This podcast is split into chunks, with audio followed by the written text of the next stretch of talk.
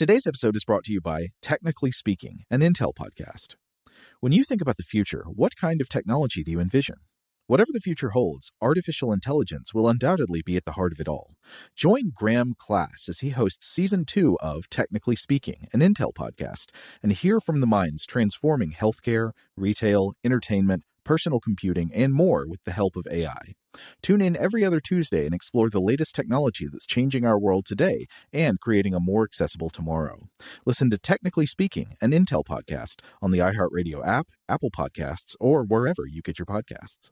What's up? This your boy Lil Duval, and check out my podcast, Conversations with Unc, on the Black Effect Podcast Network. Each and every Tuesday, Conversations with Unc podcast feature casuals and in-depth talk about ebbs and flows of life and the pursuit of happiness. Unlike my work on stage, I tap into a more serious and sensitive side to give life advice and simply offer words of encouragement, yet remind folks to never forget to laugh. Every Tuesday, listen to Conversations with Unc, hosted by Lil Duval on the Black Effect Podcast Network, iHeartRadio app, or wherever you get your podcasts. Presented by AT&T. Connecting changes everything. Okay, picture this. It's Friday afternoon when a thought hits you. I can spend another weekend doing the same old whatever, or I can hop into my all-new Hyundai Santa Fe and hit the road. With available H-Track all-wheel drive and three-row seating, my whole family can head deep into the wild. Conquer the weekend in the all-new Hyundai Santa Fe. Visit HyundaiUSA.com or call 562 for more details. Hyundai, there's joy in every journey. The wait is almost over. Get ready for the 2024 NFL season as the full schedule is announced. Every rivalry, every rematch, every rookie debut, every game revealed. The 2024 NFL schedule release, presented by Verizon, coming in May. Live on NFL Network, ESPN2, and streaming on NFL Plus. Terms and conditions apply to NFL Plus. Visit NFL.com slash schedule release to learn more. Welcome to Stuff to Blow Your Mind, a production of iHeartRadio's How Stuff Works.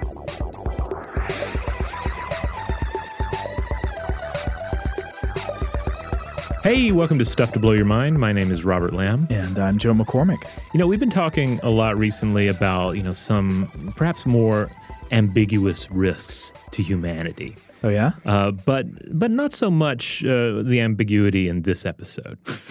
Wait, what are the ambiguous risks? Oh, you know, we're talking about like uh, you know, you're getting talking about like social media Uh-huh. and how uh, and how it's affecting the human condition, or you know, certainly in our episodes on psychedelics, you know, we talked uh, about uh, some of the more ambiguous and maybe even more concrete threats facing uh, humanity, and to what extent some commentators think that the psychedelic experience can prepare us for those threats. Oh, okay. So kind of vague possible psychic and cultural threats. right, yeah. Uh, less less threats like a huge rock hitting you. Right, because because what we're what we're going to be talking about today is certainly the kind of threat that um, that a mushroom is not going to be able to help us with. Right. So we wanted to talk about an interesting, perhaps hair-raising story from recent space news. So just within the past couple of weeks, Earth had a very close encounter, an almost perfectly timed intersection with the orbit of a fast-moving object from outer space.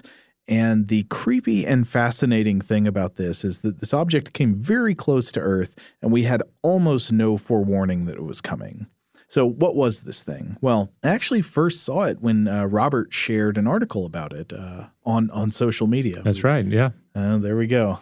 Determining the topics of all conversation. Well, and the crazy thing about it is that you know, as we've discussed in the show, the more extreme things get to you know they rise to the surface in social media, mm-hmm. and especially right now, it tends to be stuff related to politics. Yeah. But then somehow. Uh, this one story breached uh, the surface. It may have helped that it had the word killer in the headline. right. So, this was an asteroid that is now officially called Asteroid 2019 OK. And that doesn't mean it's okay. That's just a, you know, that's the code assigned to it. I read it as Asteroid 2019. Whew, okay. Yeah, it's kind of like that. So it was detected by astronomers in Brazil and the United States before being confirmed by NASA JPL. And on July 24th or 25th, it passed by Earth at a speed of about 24 kilometers per second, which is like 54,000 miles per hour. Pretty fast. And what we want to emphasize is it's already gone. Mm-hmm. Okay. So we should emphasize that at the beginning. This asteroid represents zero threat to us on any meaningful time scale. It is past, it's on its way to other things. And the reason we're talking about this is that I feel like this event is instructive. It shows the real life and death importance of astronomy in general and improving our capabilities for cataloging near Earth objects more specifically. Uh, and it's also, I think, an event that really reveals the part of you that either leans toward the positive or the negative interpretation of things. You know, the, the glass half full, half empty kind of thing. Right. The near miss versus near hit. Yeah. I, I'm also reminded of the old adage, or I don't know if it's truly an adage, but the observation that uh, you never hear the one that has your name on it. Uh, Mm-hmm. you know, generally talking about, say, a, you know, a bullet in a military uh, situation. It's like on The Sopranos, you know, you never know the one that's coming for you. Right. But the thing is, we are we are in the business right now of trying to know the ones that have our name on it. Right. The the asteroids, particularly that have uh, that that have Earth or possibly Earth uh, printed on their side. Yeah, and it's always going to be a probabilistic thing when we're looking Right. this far out. So you wouldn't know for sure, but you'd say, you know, we think there's a, you know, zero point whatever percent chance this has Earth on its name, er, has Earth's name on it, or maybe has a 95% chance. Right. Yeah. to be clear, and we'll get into some of the statistics here in a bit, but there there are no asteroids out there right now that that NASA or anyone else is saying this is a definite collision course. No, There- no big ones. No big ones. Uh, yeah, I mean, obviously there are ones that are going to impact us and with with with little or no uh, effect. Yeah. But in terms of like really big problematic asteroids, the ones that of the ones that we know of, and it is a you know just a segment of the ones that are out there. There are none that we are like positive like this is the one. This is the one we have to act on. Right. Not right now. Yeah. Yeah. But this 2019 OK asteroid. So, first of all, the question uh, we can play the glass half full, half empty thing with was it big or was it small? Well, it was between, we think, about 57 and 130 meters in diameter, which is 187 to 427 feet. Is that big or is that small? Well, it depends on what you compare it to.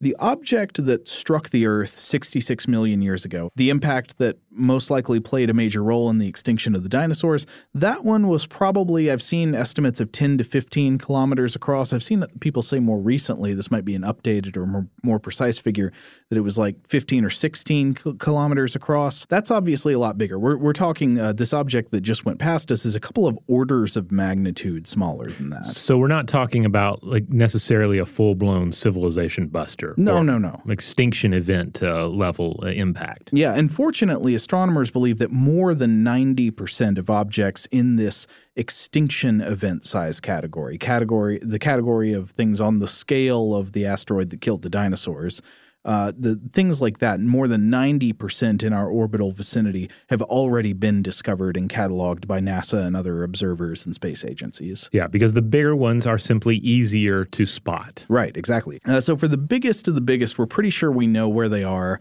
uh, that, and that we would be able to predict if they're headed our way, which is good, right? But then again, uh, you could compare it to something on the other side. So uh, the Chelyabinsk meteor, which exploded in the atmosphere over Russia in 2013, was only about 20 meters in diameter. Just 20 meters. And this meteor was not even large enough to reach the ground. It didn't hit the surface of the Earth. Like most smaller objects, entering our atmosphere from space, it exploded in the atmosphere in what's known as an airburst. And this this explosion injured over a thousand people. I think it was close to 1,500 people. It damaged buildings, it collapsed roofs, it smashed windows in this big elliptical impact zone that stretched out for dozens of kilometers. Um, and and a lot of the damage and human injuries from this air blast were due to like blown out glass from windows hitting people. I should say the footage also, of course, was incredible and certainly certainly makes you feel like a primate when you watch it. You Yes. feel like a, a, a an earthbound primate um, that has no control over the great fiery mass that is just seared across the horizon. it's a it's a 2001 a space odyssey monolith kind of thing Yeah. yeah uh, you were like well okay should i worship that maybe uh, but so that one the one that caused all that damage was just 20 meters wide this this one that just passed us was somewhere between 57 and 130 meters wide that's a good bit bigger. It's somewhere between an extinction event level asteroid or, or object and uh, you know one of the, the, smaller ones like we've seen with Chelyabinsk. In fact, it, the size of this uh, thing that just passed us is probably roughly comparable to the size of uh, something we're going to talk about more in a bit the meteor that exploded over Siberia in 1908 in the event known as the Tunguska impact. Mm. And like I said, we'll, we'll come back to that later. But basically, though, the, the, the issue is it it depends on where it hits. Yes. Right? Yeah. The thing that just passed us, uh, the, the, point is that it it poses no threat to us. It's already gone. But if it had hit Earth, that would be really scary mm-hmm. on the off chance that it came anywhere near a populated area. And of course, location is, is important with any of these. I mean, I, have uh, read uh, arguments that the Chicxulub um, impact, like if it had hit, uh, uh if it had uh, been a water impact as opposed to a land impact, um, you know, it would have made some difference in what occurred. Mm-hmm. Uh, so you know, that's that's going to be a factor no matter what scale you're talking about here. Absolutely, yeah, uh, that that plays a big role. We'll, we'll, talk more about that as we go on. So, uh, so we talked about the size. Another question is, how close exactly did it come to Earth? Because th- there are these simulations that you can watch online. You should look this up mm-hmm. actually. That show like the the orbital pathways of Earth and this asteroid, and as they they sort of approach each other as the intersection of these two orbital pathways comes up it'll zoom in further and further for you. And they're it looks like they're just on a perfect collision course and then they just miss at the last second. Now what what does that miss look like on distances that are appreciable to us the answer is it came within about 73,000 kilometers or about 45,000 miles of Earth. So that, that sounds pretty far away, right? That's at least a few trips to Disneyland. Mm-hmm. Uh, but if you stay zoomed out, like we were just talking about, looking at uh, looking at its path on like an Earth orbit scale, the distance is something you can't even really see.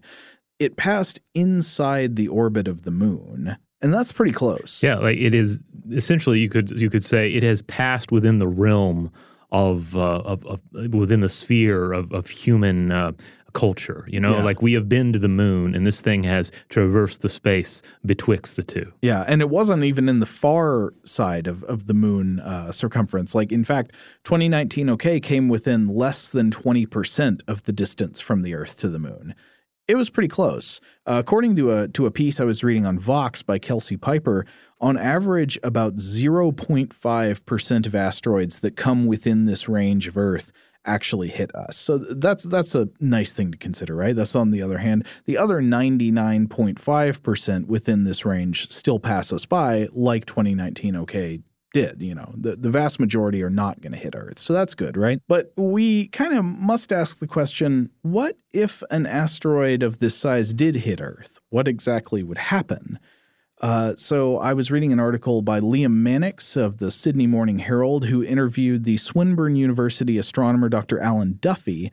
And Duffy said that an object of this size would be what astronomers sometimes, maybe maybe colloquially, call a city killer. So it's not of a size that would cause a mass extinction or potentially qualify as like a planet killer. Its worst effects would probably be local in the area around where it hit. And if it had struck Earth, Duffy compared this hypothetical impact to something like a large nuclear weapons strike. One of our uh, listeners on the, um, the, the Facebook uh, discussion module, the mm-hmm. Stuff to Blow Your Mind discussion module Facebook group, shared a, a like a map tool mm-hmm. where you can input your city and then look at uh, what would happen if various uh, models of uh, nuclear weaponry hit your city mm-hmm. and determine like how far the danger the, the, the, danger zone is, how you know far the the, the radia- radiation uh, extends. It's a scary tool. Yeah, but, but, it also just really drives home that yeah, most of these these devices are very capable of of destroying modern cities. Yeah, or at least taking such a sizable and crucial chunk out of them to effectively destroy it. Mm-hmm. And I mean, so this impact would have actually been bigger than the real atomic weapons that we have seen deployed on cities in, in human history. Uh, according to Duffy, this impact, if it had hit Earth, would have hit with over, quote, 30 times the energy of the atomic blast at Hiroshima. And wow. so the, uh, you might be wondering, okay, if you don't usually think about these things, how would it have that much energy? It's not a bomb, right? It's just a rock. Why would it act like a bomb that explodes? Um, it- so what you have to remember is that the, the energy released upon an impact with Earth's surface is a product of the mass and velocity of the falling object. Now, normally when objects like a chunk of rock fall to the ground, they don't behave like a bomb because they're relatively light and they're relatively slow. So this this asteroid would be a falling object of a size and a speed that we never encounter in normal life in Earth's atmosphere. Something, you know, maybe 100 meters across like a giant boulder or a chunk of a mountainside. Things that big don't usually fall to begin with. I mean, except maybe like huge airplanes.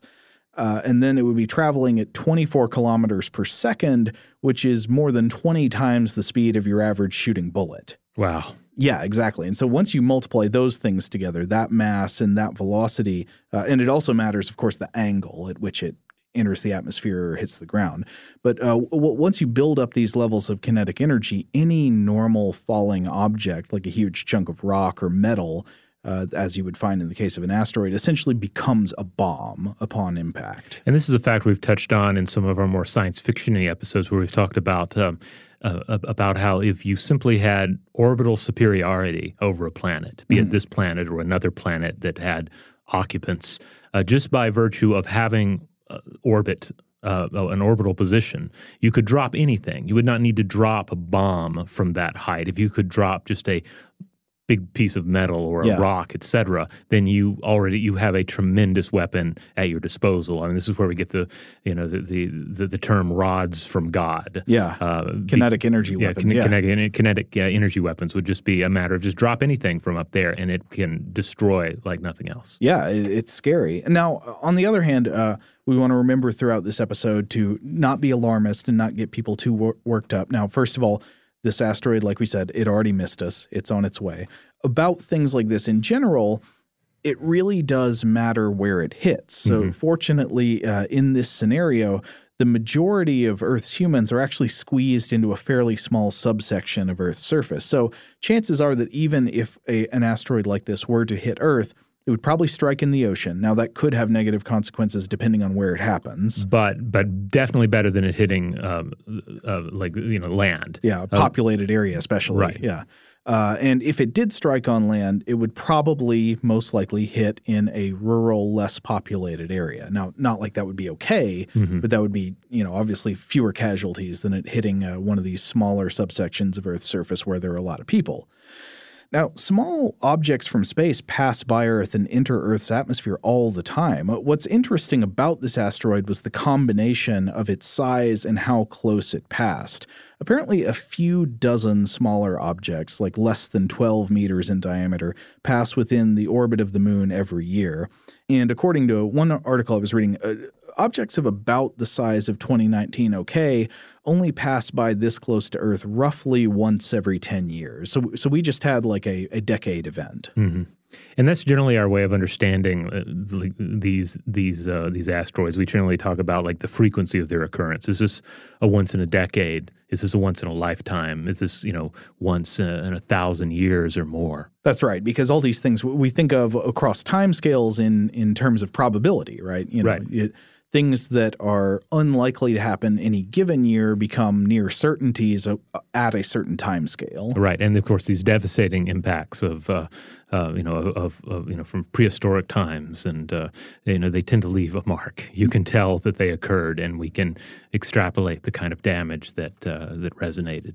Exactly right. So to come back to another thing we we mentioned earlier, we mentioned that this thing snuck up, right? It, it seemed to come out of nowhere. People, astronomers, did not detect it until just days before its arrival. And that's ultimately the most sobering thing about it. it. Is Yeah. not that that that asteroids like this exist or that they that they they reach these sizes or or pass in this proximity, but that we just didn't see it coming and then it was gone. Like it just passed us in the night and then we realized how close we came. Uh-huh. So the question is why?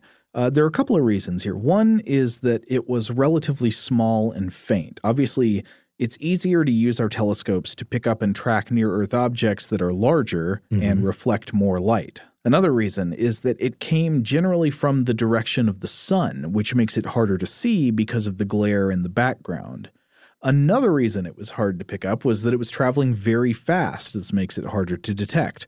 Other asteroids recently passing by Earth have been slower. Uh, according to an article I was reading by Allyson Chiu in the Washington Post, m- most of the recent uh, asteroids passing by Earth have been between 4 and 19 kilometers per second. Remember, again, this one was booking at 24 kilometers per second, which mm. is very fast, which also, of course, potentially means that if it had hit Earth, the impact would have been more powerful because it's going faster. Next, the shape of its orbit made it difficult to detect. 2019 OK had a very elliptical orbit, meaning it was not roughly circular like a lot of the orbit of a lot of things, most of the planets. It had an oblong oval shape. So this asteroid as it travels around the sun, sometimes it comes very close, like within the orbit of Venus, and other times it gets very far away out beyond the orbit of Mars. This also made it more difficult to detect. And so, if you add all this up, you've got this small, fast moving object that's relatively faint out there orbiting the sun. And then suddenly, within maybe just a couple of weeks before it passes us, it becomes bright enough to see. And then other people have to see it and confirm it. Uh, somebody's got to be looking at the right place at the right time in the first place to see it. it it's not easy. Things like this really can just sneak up on us, and scientists don't necessarily always have forewarning. So, this kind of serves as a reminder that our orbital neighborhood is not a void. Space is not just a void, it's full of rocks and comets and stuff. And that while our astronomers do a really admirable job cataloging near Earth objects with the tools available to them, objects of really frightening size can still creep up on us in ways that give us only days or even hours of warning, or maybe no warning at all. Speaking to the Sydney Morning Herald, Australian National University astronomer Dr. Brad Tucker said that it is completely possible that objects of comparable size, objects about the size of 2019 OK, pass by us like this and we never detect them at all. Sometimes they just go right by and no no human is any the wiser. All right, well, on that sobering note, we're going to take a quick break. But when we come back, uh, we will discuss what an asteroid of this size would do if it actually hit us. Shout out to Astepro for sponsoring this episode and providing us with free samples. Rob, as the uh, the local host with allergies here, they sent you some of their nasal spray to treat your allergies. What was your experience like? Yeah, that's right. I always wrestle with the pollen a bit when it rolls in during the spring, so they sent me the little uh, nasal spray. I tried out the product, and yeah, it sure did help me get on top of my symptoms for the day. And it's so fast acting, uh, it was already kicking in before I left the house. Astepro is a first of its kind nasal allergy spray. It's the fastest 24 hour over the counter allergy spray. It starts working in 30 minutes, while other allergy sprays take hours. Astepro is the first and only 24 hour steroid free allergy spray. Astepro delivers full prescription strength indoor and outdoor allergy relief from nasal congestion, runny and itchy nose, and sneezing. Get fast acting nasal allergy symptom relief with Astepro. Go to asteproallergy.com for a discount so you can get Astepro and go today. A S T E P R O allergy.com. Astepro and go. Use this directed for relief of nasal congestion, runny nose, sneezing, and itchy nose due to allergies. Today's episode is brought to you by eBay. eBay Motors is here for the ride. Remember when you first saw the potential? And then, through some elbow grease, fresh installs, and a whole lot of love, you transformed a 100,000 miles and a body full of rust into a drive that's all your own. Look to your left, look to your right. It's official. No one's got a ride like this. There's nothing else that sounds like, feels like, or looks like the set of wheels in your garage. With over 122 million parts, you can make sure your number one ride or die stays running smoothly so there's no limit to how far you can take it. Brake kits, turbochargers, engines, exhaust kits, roof racks, LED headlights, bumpers, whatever your baby needs, eBay Motors has it. And with eBay Guaranteed Fit, it's guaranteed to fit your ride the first time, every time, or your money back. Plus, at these prices, well, you're burning rubber, not cash. Keep your ride or die alive at ebaymotors.com. Eligible items only, exclusions apply. Today's episode is brought to you by Visible. If you haven't heard of Visible, now you have. They're the wireless carrier that's making wireless visible. It's in the name. Get a one line plan with unlimited 5G data powered by Verizon, just $25 a month, every month, taxes and fees included. Having a one line plan means you only need you to save. no estranged roommates, exes, cousins twice removed, or AI powered humanoid robots needed. And because $25 a month really means $25 a month, you can call, text, stream, whatever, as much as you want without worrying about getting dinged at the end of the month. No hidden fees, no surprises. No, really. It's like the old saying goes you can't judge a book by its cover, but you can judge a company by its name. So spread the word. Tell all your friends there's a wireless company out there with transparency in their name, and they're called Visible. Start saving on wireless today at visible.com. Monthly rate on the Visible plan for data management practices and additional terms, visit visible.com. Okay, picture this. It's Friday afternoon when a thought hits you. I can waste another weekend doing the same old whatever, or I can conquer it. I can hop into my all new Hyundai Santa Fe and hit the road. Any road. The steeper, the better. Because my all new Santa Fe is available with H track, all wheel drive, so I can hit the trail without a worry in the world. Heck, with three rows and best in class rear cargo space, I can pack the whole family in with all our gear. We've got available dual wireless charging for our phones, so we'll never lose touch with civilization, and we won't lose touch with the primordial power of Mother Earth. So which is it? Waste the weekend or do something a little more epic? And conquer it in the all-new Hyundai Santa Fe. Visit HyundaiUSA.com or call 562 for more details. Hyundai, there's joy in every journey. All right, we're back. All right, so we're talking about the idea of uh, the asteroid that just recently passed uh, the Earth within the past few weeks, 2019. Okay, which again, zero risk to us now; it's gone. You know, uh, but we're thinking about what an asteroid of this size, you know, roughly this size, would do if it were to be, you know, the 0.5 percent of asteroids that come within this range that actually do hit Earth. Uh, we know that an impact from a large enough asteroid can be devastating on a planetary scale. Like space impacts have contributed to mass extinctions in Earth history. And of course, we know that the main theory explaining the, the KT extinction or the KPG extinction was a theory involving a space impact. And of course, th- this was the extinction event that killed the dinosaurs about 66 million years ago. It's the third greatest extinction event in Earth history. The basic details are probably familiar to you at this point, mm. but a, a comet or asteroid, some bolide from space, hit the Earth in what what is now the Yucatan Peninsula. Uh, it was probably I've seen estimates. Uh, I think maybe the older estimates are that it was 10 to 15 kilometers in diameter. More recently, I think I've seen people saying 16 kilometers in diameter. It's a huge object, you know, measured on a scale of miles or kilometers.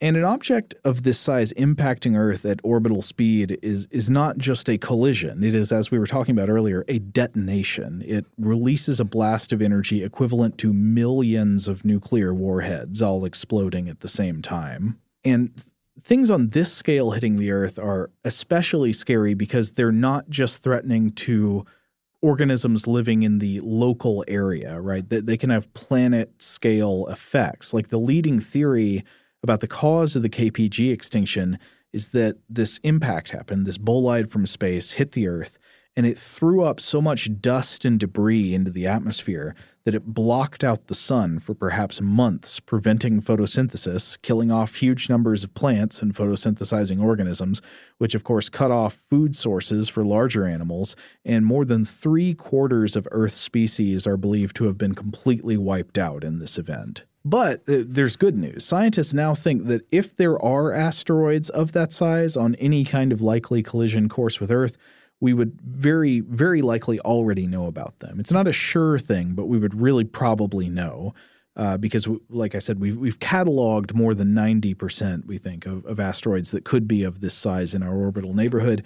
And we're always trying to improve our near Earth object detection and mapping capabilities. Uh, this is an astronomy priority of species level importance. Yes. Keep watching the skies. But objects on the scale of the one that just passed us, remember, it's not even close to as big as that one. But objects on this scale are trickier. they're more difficult to be sure about because they're smaller. We also have less confidence in our ability to detect them ahead of time. So, what would happen if an object roughly on the scale of 2019 OK were to hit the Earth?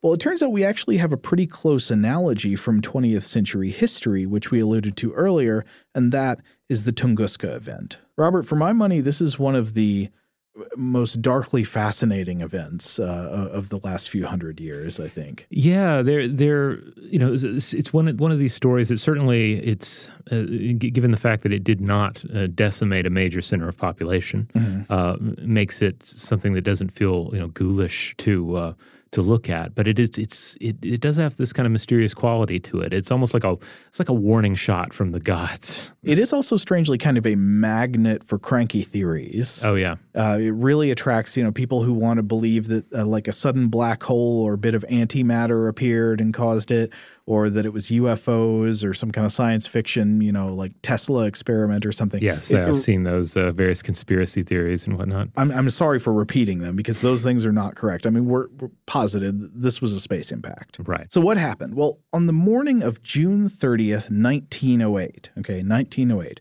an object from space, probably some kind of asteroid, entered Earth's atmosphere and possibly hit the ground, but more likely exploded in the air at an altitude of about 5 to 10 kilometers over an area of eastern Siberia around the stony Tunguska River. And this is an area of extremely sparsely populated wilderness. There's not a lot of people, not a lot of population density out mm-hmm. there.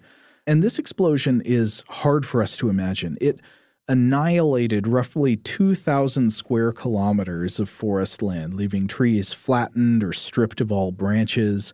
The photos that exist of this damaged area look like a nuclear test site. Uh, the forest is just shredded and pancaked. And there actually were, uh, despite how sparsely populated this area was, there were uh, some contemporaneous witnesses who were fairly close, and by fairly close, I mean within dozens of miles uh, so uh, I want to read one contemporaneous account from a witness named S.B. Semenov, who lived in a place called Vanovara, which was about 60 kilometers south southeast from the epicenter of the blast site. So remember, this is 60 kilometers away.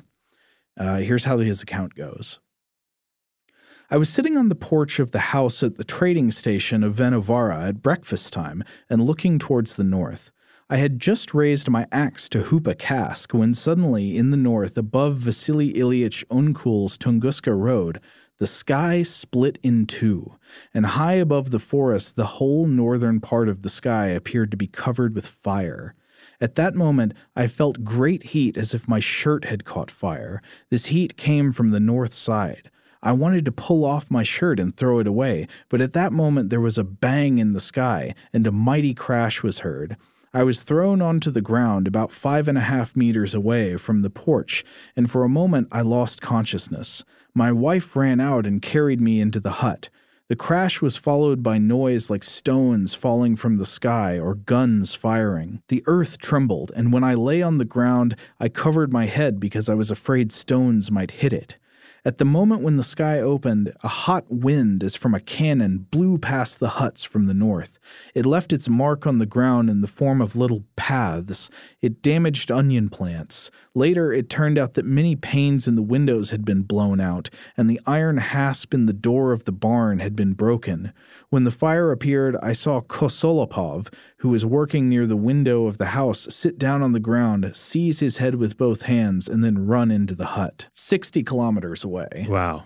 And and and this was uh, again, this was uh, 1908. Like to what extent I mean, today, if you saw that, you would uh, your your mind would instantly turn to nuclear weapons. Yeah, you know, uh, but but there were nuclear no nuclear. Yeah, weapons yeah. Here. There was nothing on the human scale that could uh, that, that, could explain what he was witnessing. I mean, it, you're you're left to you know astronomical explanations if you had privy to them. Otherwise, it's just you know, p- purely supernatural destruction. Exactly. Well, some I have read reports that some of the native Siberian peoples of the region, of uh, known as the Evenki tribes or the Tungus people believed that the Tunguska impact was the work of a god named Agdi, who's the god of thunder and lightning. Uh, though I've also seen Agdi described as these these creatures that were like metal birds of thunder and lightning. Oh wow! Yeah. Uh, other witnesses generally describe ha- having seen like a blue white streak in the sky, followed by what appeared to be this enormous fire consuming the whole sky, and then this gigantic column of black smoke and loud blasts and crashing noises booming over the land. The air blast was picked up by meteorological equipment really far away, like more than 6,000 kilometers away in England. And reportedly, in the nights following the explosion, and I'm not sure this story is true, but this is just an anecdote repeated through history, may, may or may not be true. Supposedly, the sky remained bright over parts of Europe and Asia in the following nights, and it, uh, and according to this anecdote, it was so bright that you could stand outside at night and read a newspaper by the hmm. light that was still glowing in the sky. Uh, the blast triggered fires that burned trees tens of kilometers away. Uh, amazingly, despite how destructive this blast was, I, I've read the most recent research on it has found evidence of only three reported human casualties from the impact. And this is apparently just sheer luck, you know, because it was out there where very few people live in extremely sparse wilderness. If it had struck over Beijing or London, it would have been much like a city getting hit with a nuclear weapon. It probably would have killed millions. Yeah. And I mean, if it had hit a, a major center of population, even in 1908, I mean, it could have changed the course of history. I mean, it just, it, it it, it's it's impossible to really. I mean, I'm sure you can you can sort of like follow individual. Uh, uh, you know, life stories and whatnot. And perhaps there's been some speculation on this, but I mean, it would it would have changed the course of history. It would have it would have killed so many people and impacted uh, you know uh, places of, of, of power. It would have had uh, an impact on on politics. I mean, this is it's it it's it's almost hard to fathom uh, the, the the the different world we would live in had this thing impacted pretty much anywhere else. Right. Uh, now, one thing we do know is that the, an, an, object of this size is not. Uh, while it w- it could have had worldwide events, like you're saying, like cultural impacts mm-hmm. that far, it would not have been like the uh, the the KPG extinction right. event uh, size thing because it wouldn't have like thrown up sediment that completely blocked out the sun and like cut off photosynthesis. You know, it wouldn't be that big. Right. Like if it had hit St. Petersburg, it would not have wiped out humanity. It would not have wiped out, uh, you know, all members of the the Russian Empire or anything to, to, to that extent. But it but, would have severely. Uh, it would have it would have killed countless people in mm, that one city. Yeah, catastrophic local effects and maybe some maybe some smaller global effects. Right. Um, and so uh, another question, I guess, is with strikes like this, these smaller ones, not like the you know uh, KPG event level uh, thing, but with these smaller ones, has anybody studied what actually happens to nearby humans and other life forms when this type of impact occurs? Like if a Tunguska size object hits, what happens to you if you're nearby? I, I did find yes, there is at least one study of this. Uh, it was published in Geophysical Research Letters in 2017. It's by Rumpf, Lewis, and Atkinson. And it's called Asteroid Impact Effects and Their Immediate Hazards for Human Populations. And what the authors did here is they simulated the impacts of more than 50,000 asteroid strikes at random locations on the surface of the Earth to gain insights on the average effects of, of human populations who would be nearby. And so here were a few of their main findings. One is that uh, objects less than maybe like 60 or 70 meters across tend not to hit the surface of the Earth, but rather always explode in the atmosphere.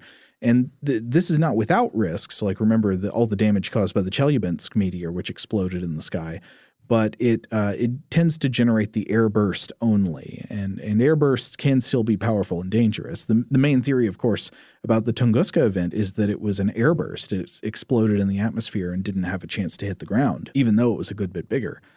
Uh, but for most sizes of asteroids, by far the greatest risk to humans is from what's known as wind blast. These are wave, you know, wave of hot compressed air exploding out of the object.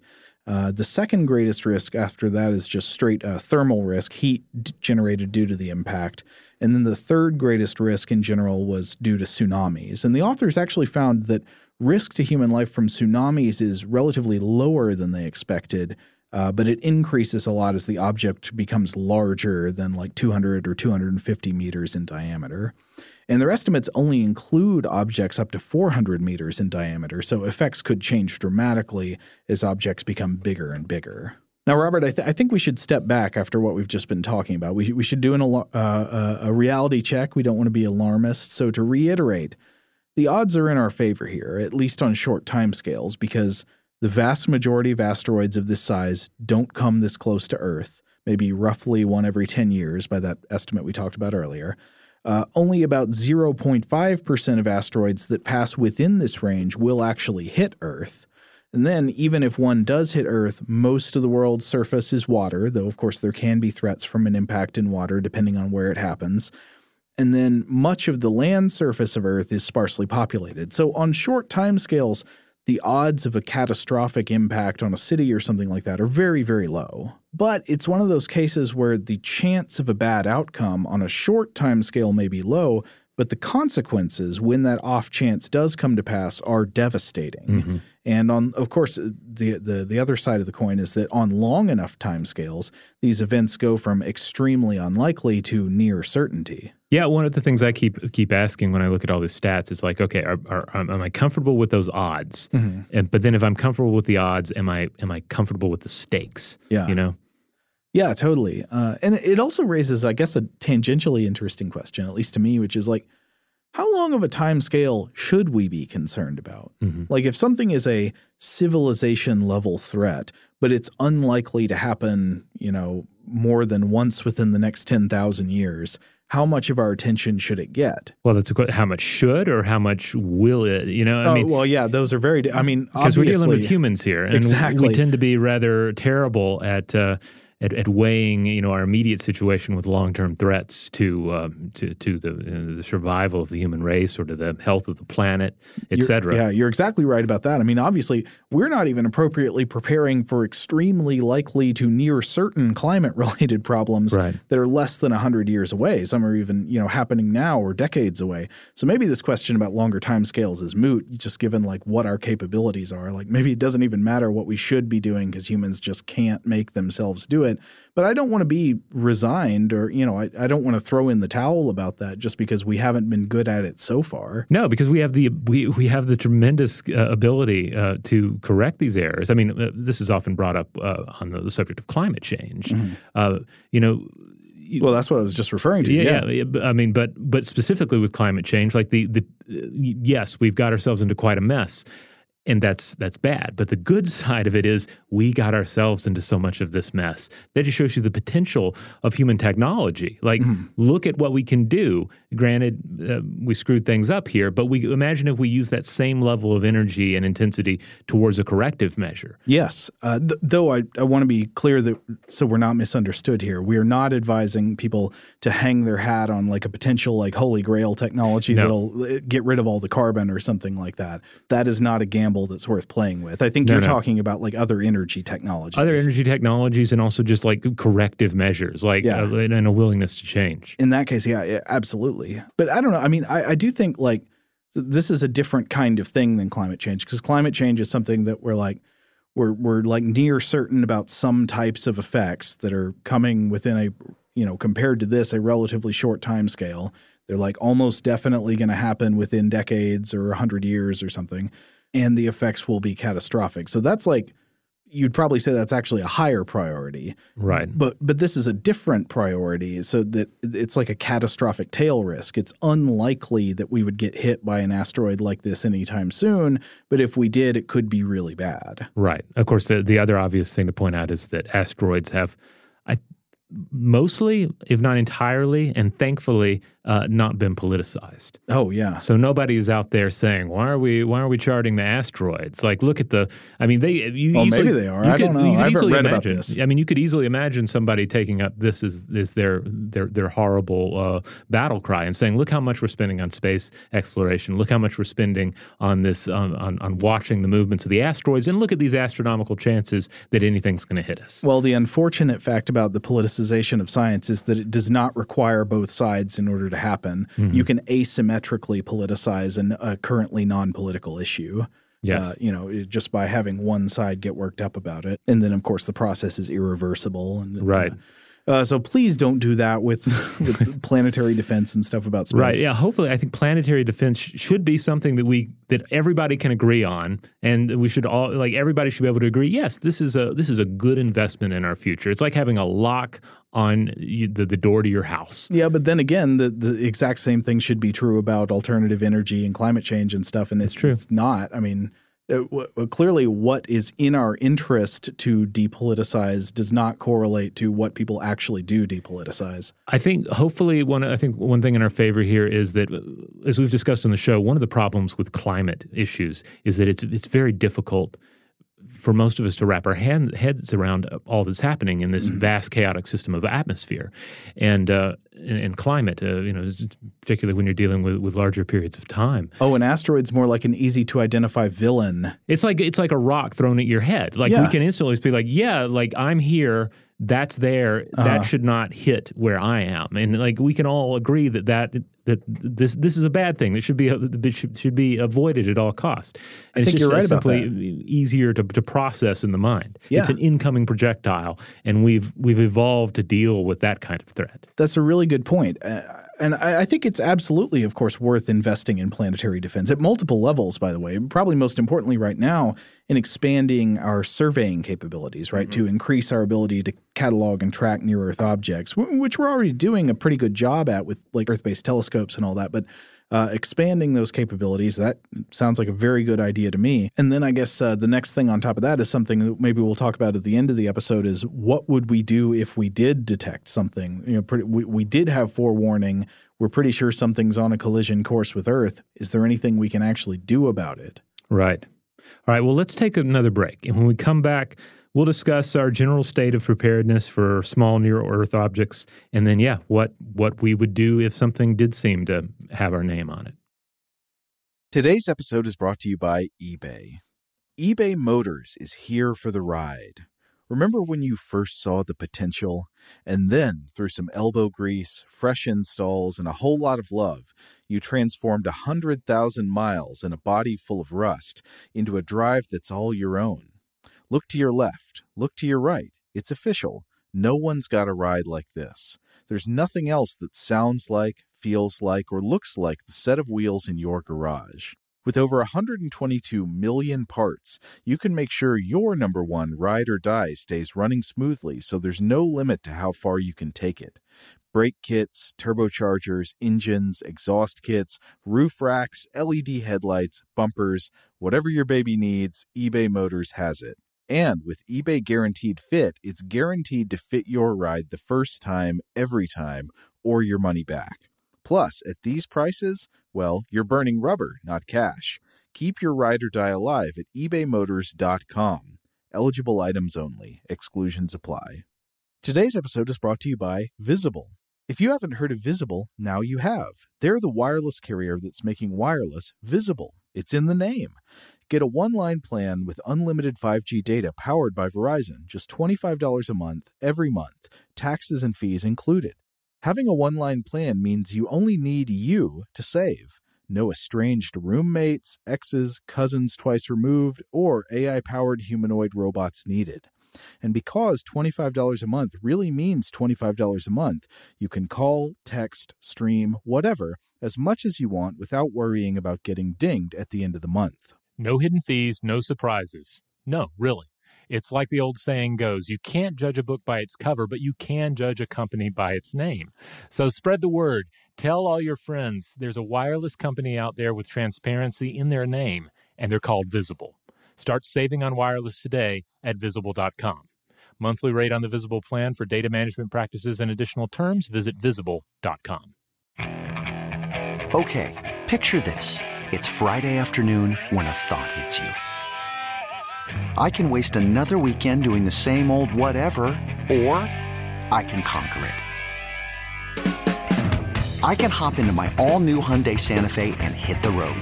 Any road. The steeper, the better. Because my all new Santa Fe is available with HTRAC, all wheel drive, so I can hit the trail without a worry in the world.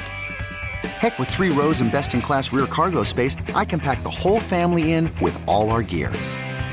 We've got available dual wireless charging for our phones so we'll never lose touch with civilization, and we won't lose touch with the primordial power of Mother Earth. So which is it? Waste the weekend or do something a little more epic? And conquer it in the all-new Hyundai Santa Fe. Visit HyundaiUSA.com or call 562 for more details. Hyundai, there's joy in every journey. Today's episode is brought to you by Technically Speaking, an Intel podcast.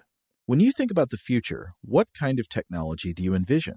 Whatever the future holds, artificial intelligence will undoubtedly be at the heart of it all. Join Graham Class as he hosts season two of Technically Speaking, an Intel podcast from Ruby Studio in partnership with Intel. Explore the future of technology that's rapidly evolving our world today with the help of AI.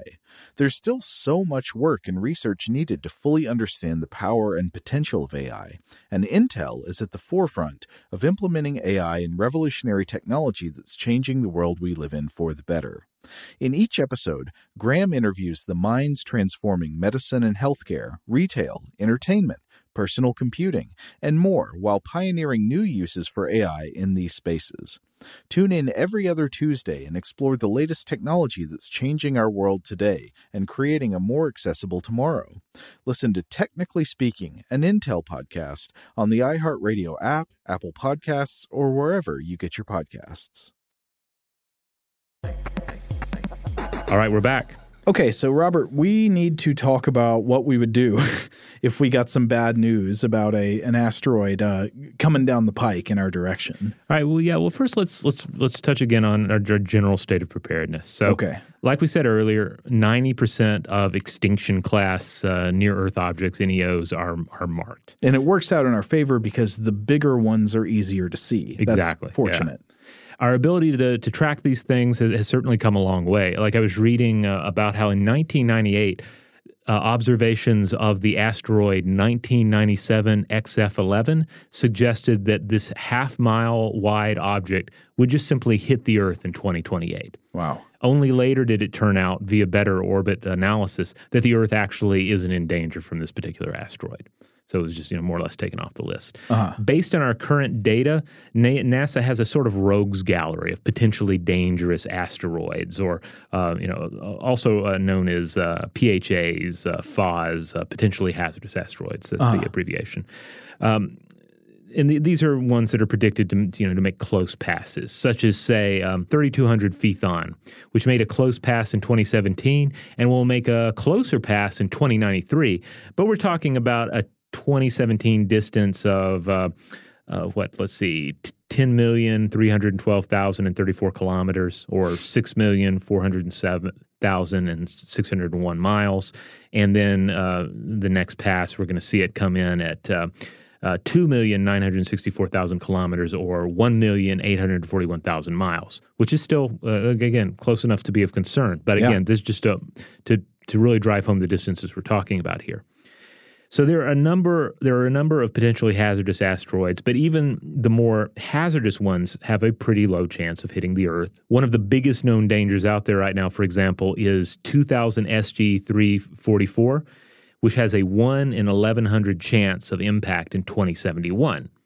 And again, I come back to that question. You might you might be cool with those odds, but are you cool with the stakes? Right it's again easier to spot the big civilization busters, and that's where that 90% tracking rate comes in. But according to the Planetary Society, which has a, has a number of wonderful um, uh, educational resources on space exploration and astronomy, mm-hmm. we're only tracking like 20,000 out of a million smaller but potentially deadly PHAs. So we need to improve our tracking capabilities. Right. For these, again, to deal with these potential city busters, uh-huh. uh, especially.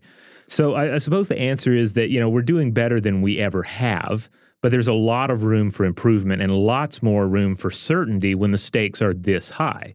And this is also a very important reason to always support and vote for political candidates and parties that value science, scientific consensus, and uh, and manifest that support for science in the form of policy and funding. Yeah. Now the next question is, okay, what if we what if we do spot one that is just coming way too close for comfort? What are we prepared to do about it? Yeah. And this is an area where various plans have, have been presented over the years. And it's really like it's one of these scenarios that that, uh, that you really get the sense that a, a lot of uh, you know astronomers and scientists really relish the the problem. You know, uh as a pure thought experiment. Like, what can you do uh, to uh, to deal with an asteroid that is on course to hit the Earth or getting way too close to the Earth for our, our comfort level? So you get Bruce Willis. Get- oh no, I'm sorry I made that joke. I you know I was like I'm going to go this episode without referencing Armageddon, and then I just did it anyway. Yeah.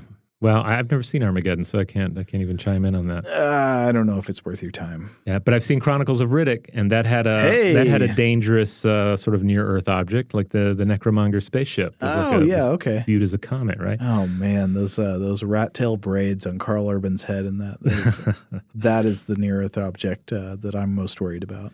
All right. So a near Earth object coming at the planet, what can you do? Well, all the, all the proposed solutions tend to fall under one of two categories.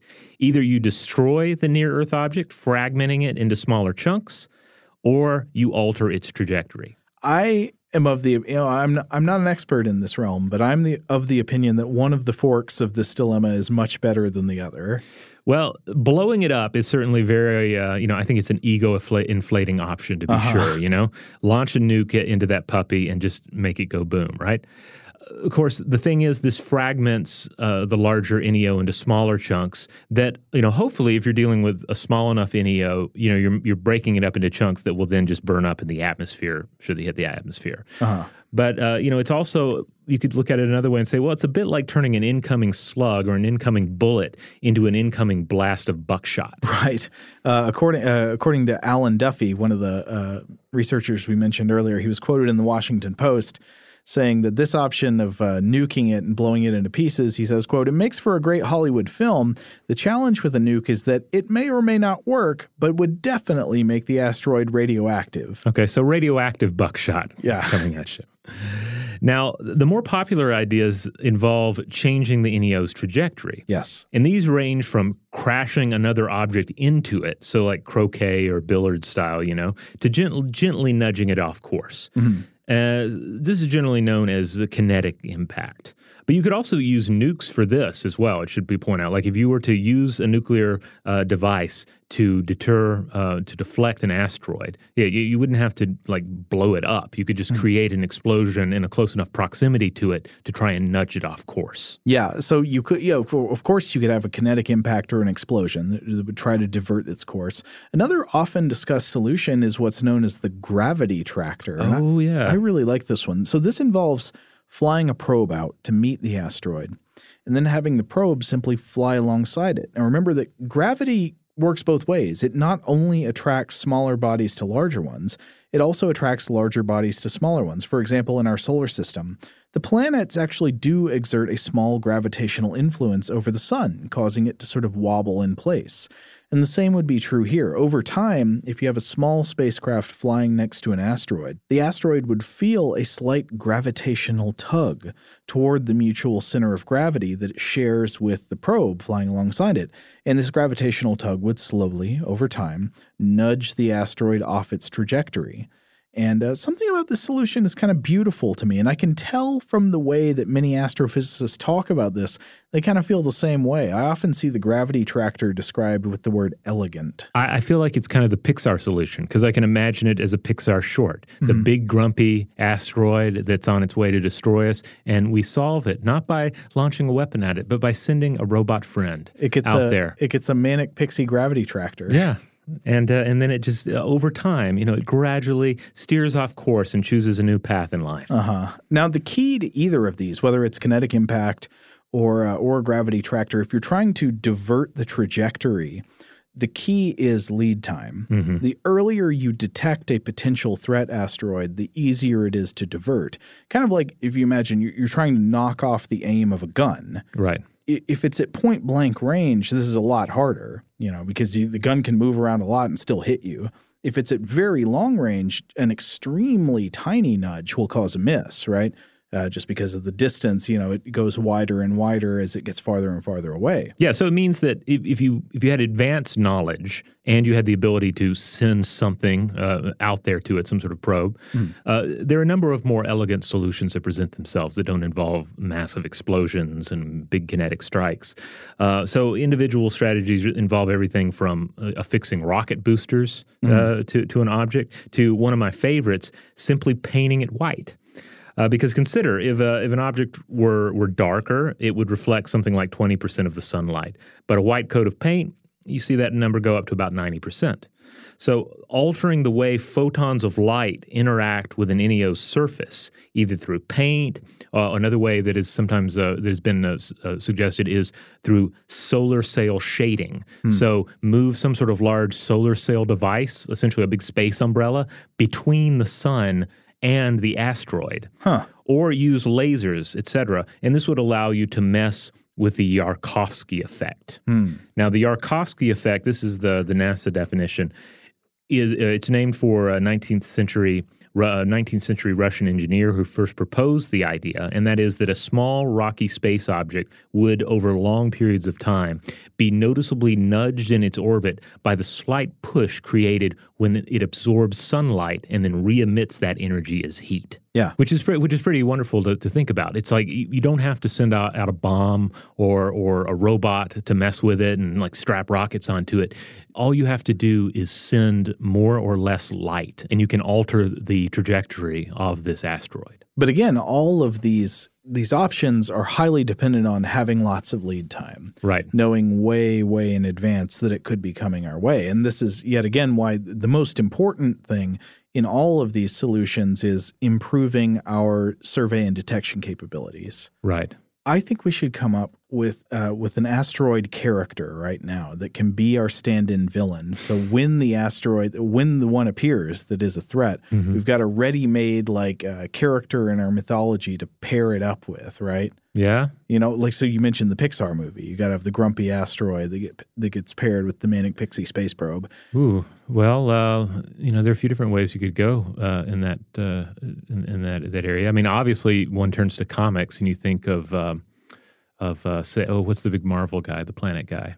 Galactus. I, I, don't know. Galactus. Yeah, Galactus is a wonderful stand-in for wait, some sort of wait. enormous cosmic threat. Does Galactus eat planets? He That's, eats planets. That seems yeah. the other way around. Well, it I seems mean, like a it's like a poison pill that our planet would eat.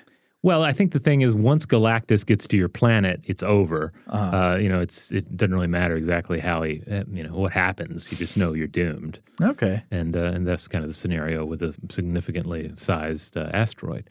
But uh, one thing I do keep coming back to with this topic, and I have over the years, is like we're we're talking about a, an actual threat to the planet and efforts to mitigate that threat mm-hmm. and to prevent uh, any of any objects from hitting us. And it's like it is ultimately such a noble venture, mm-hmm. and again, one that we can all get behind and all celebrate. And really, it it kind of serves as a as an example. I mean, it's it's almost like a, a perfectly romantic, uh, simple a problem to have in, in mm-hmm. many respects. Like, yeah. yes, there are technological uh, hurdles to overcome, but unlike so many more complicated problems in uh, in human events and even in the you know the health of our planet, like it's something with a clear cut threat and some some basic steps that we can continue to take to try and mitigate the danger. I agree. It's like it's like the one noble war. It's a you know a war. It's a fight for our lives, but without a human enemy. Right.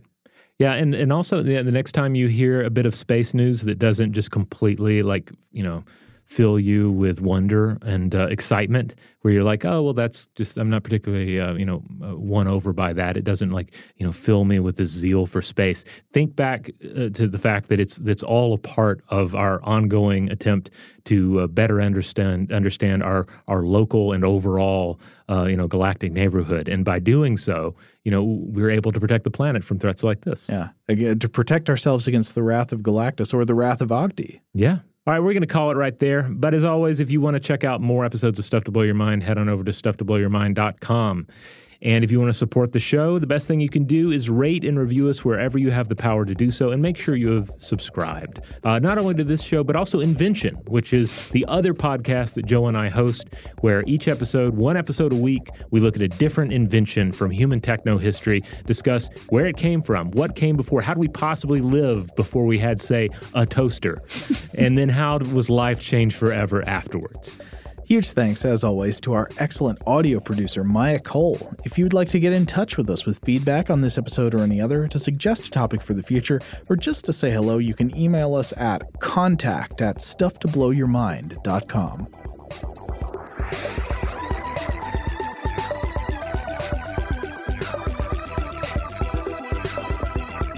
Stuff to Blow Your Mind is a production of iHeartRadio's How Stuff Works. For more podcasts from iHeartRadio, visit the iHeartRadio app, Apple Podcasts, or wherever you listen to your favorite shows.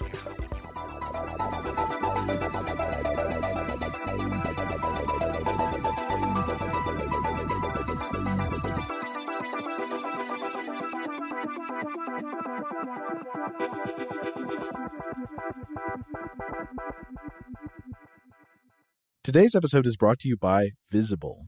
The future of wireless is here, and it's transparent. Switch to Visible, the wireless company that makes wireless visible. Get a one line plan with unlimited 5G data powered by Verizon, just $25 a month, every month, taxes and fees included. No hidden fees, no surprises, no, really. What are you waiting for? Get with the times and switch to Visible at visible.com. Monthly rate on the Visible plan for data management practices and additional terms, visit visible.com. The wait is almost over. Get ready for the 2024 NFL season as the full schedule is announced. Every rivalry, every rematch, every rookie debut, every game revealed. The 2024 NFL schedule release, presented by Verizon, coming in May. Live on NFL Network, ESPN2, and streaming on NFL Plus. Terms and conditions apply to NFL Plus. Visit NFL.com slash schedule release to learn more. Okay, picture this. It's Friday afternoon when a thought hits you. I can spend another weekend doing the same old whatever, or I can hop into my all-new Hyundai Santa Fe and hit the road. With available HTRAC all-wheel drive and three-row seating, my whole family can head deep into the wild. Conquer the weekend in the all-new Hyundai Santa Fe. Visit HyundaiUSA.com or call 562 for more details. Hyundai, there's joy in every journey. Rev up your thrills this summer at Cedar Point on the all new Top Thrill 2. Drive the sky on the world's tallest and fastest triple launch vertical speedway. And now, for a limited time, get more Cedar Point fun for less with our limited time bundle for just $49.99. Get admission, parking, and all day drinks for one low price. But you better hurry because this bundle won't last long. Save now at cedarpoint.com.